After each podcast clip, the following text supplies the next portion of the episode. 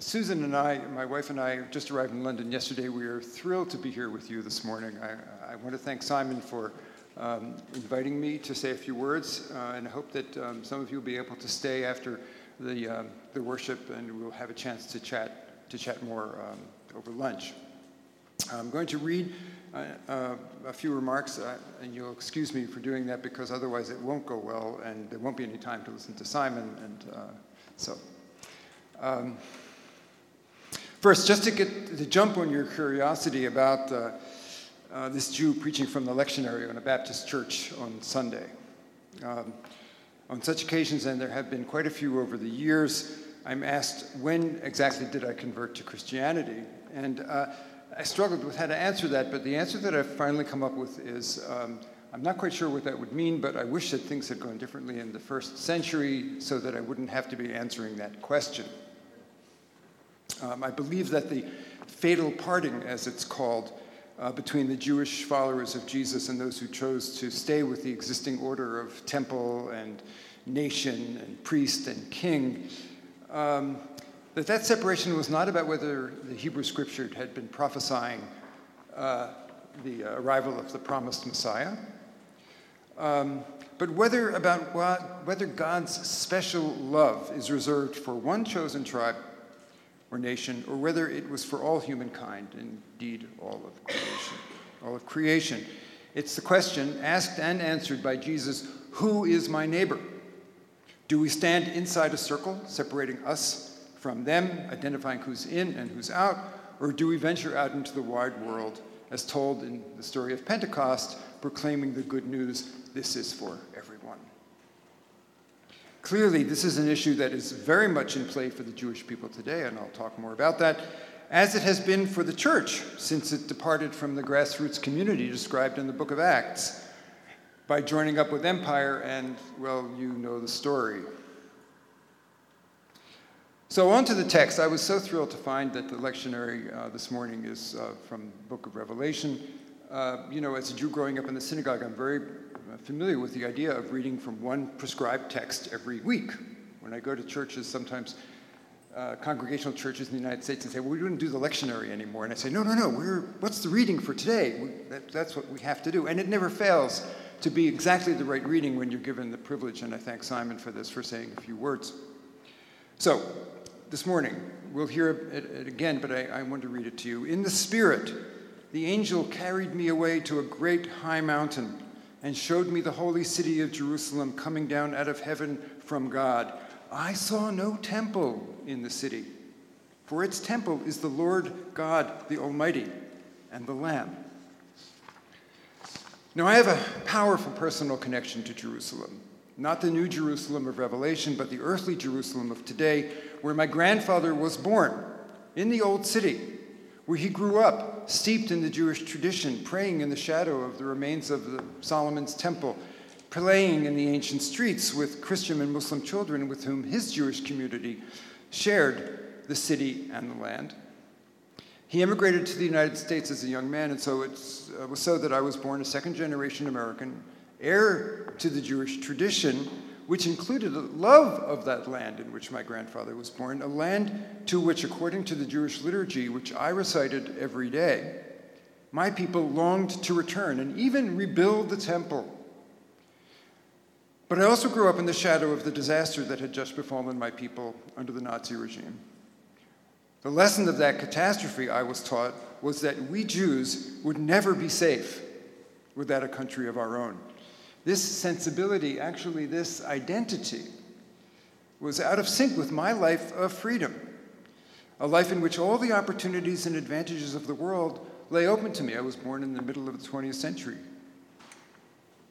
A life in which that I could share with all peoples, all faiths, all nationalities.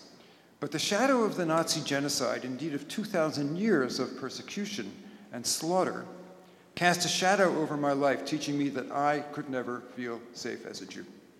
Outwardly, I could act like a citizen of the world and an accepted member of society, even talk to Christians. We didn't know much about Muslims in those days. But always remember that beneath the surface of a friendly, open society, there was hatred of me that could always manifest, taking any kind of form. And that's why we had Israel. I was born in 1948, the year of the establishment of the State of Israel. I was taught that I had been blessed to have been born at a time in which redemption had finally come to my people. We had returned to our ancient homeland, the suffering and the insecurity was over. As a young man of 17, I visited Israel. I met my extended family. My grandfather left most of his family behind, and I fell in love with the people and the land. My Israeli family, religious Jews, warmly embraced me, and I embraced them in return. But even as I did that, I realized that they talked about the Arabs, as they called them, the same way white people talked about black people in the pre civil rights uh, Philadelphia that I grew up in. I realized back then that something was deeply wrong with this, this, uh, Zionist project. But still, I held to the Jewish narrative. The occupation, although lamentably abusive of human rights, was the price of security. Then I went to the West Bank at the age of 58.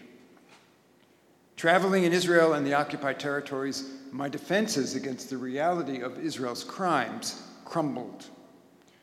Witnessing the separation wall, the checkpoints, the network of restricted roads, the midnight raids on children, the vicious acts of ideological Jewish settlers, words like apartheid and ethnic cleansing sprang to my mind, unbidden but undeniable. I met the Palestinians saw that they were not my enemies, but my victims, paying with their land, their human rights, their very future for my people's quest for security. And they didn't hate me. In fact, they welcomed me as a Jew into their homes, thanked me for coming, for crossing over that ugly wall that was meant to keep us apart. I realized that the security and vibrancy of my people could never be achieved on the ruins of another people. And this realization tore me apart.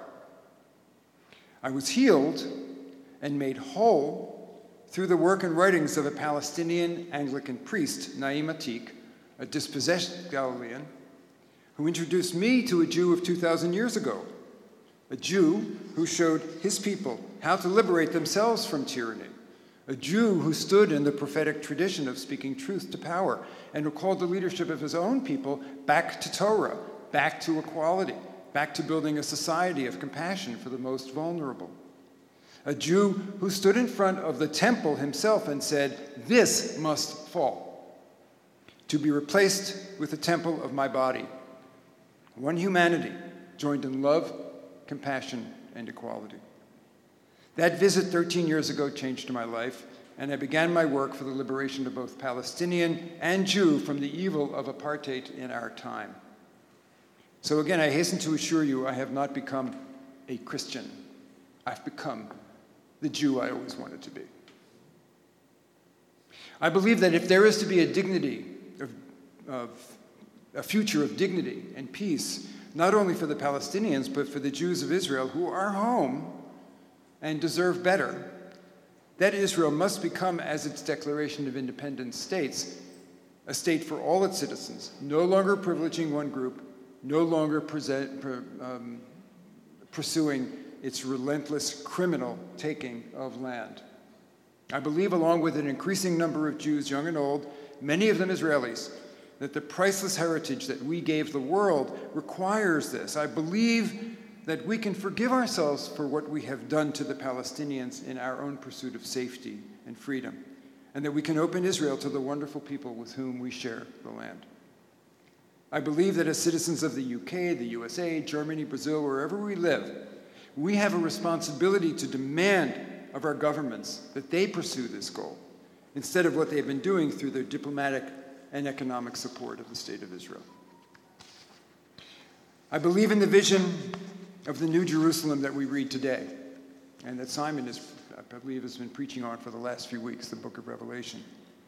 I believe in that vision of the New Jerusalem, that this is the fulfillment of the trajectory of the entire Bible, beginning with God's revelation to Abraham and his command to settle the land, through the prophets' exhortations to do justice, all the way to Jesus' um, vision of the kingdom of God I believe that this is the ultimate vision of the meaning of the land, not a grant to one family or one people or to build a house of stone and gold for God, but where humankind was to enact a vision of love and healing. After the destruction of the temple, the Jewish leaders endeavored to make the transition from the territorially based cult to a community based on compassion and inclusion.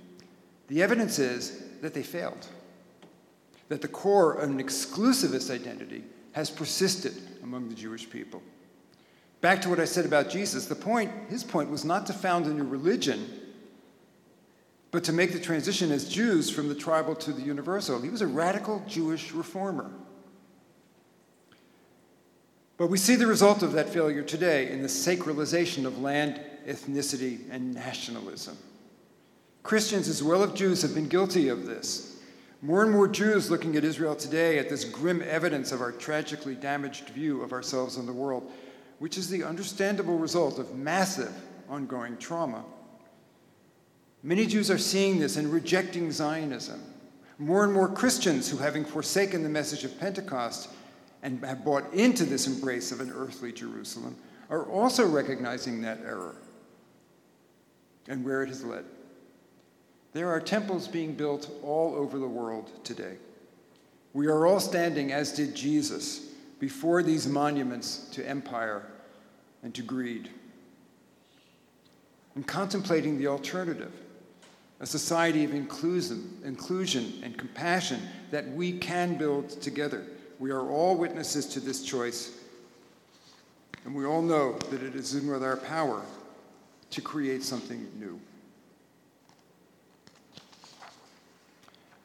Then the angel showed me the river of the water of life, bright as crystal, flowing from the throne of God and of the Lamb through the middle of the street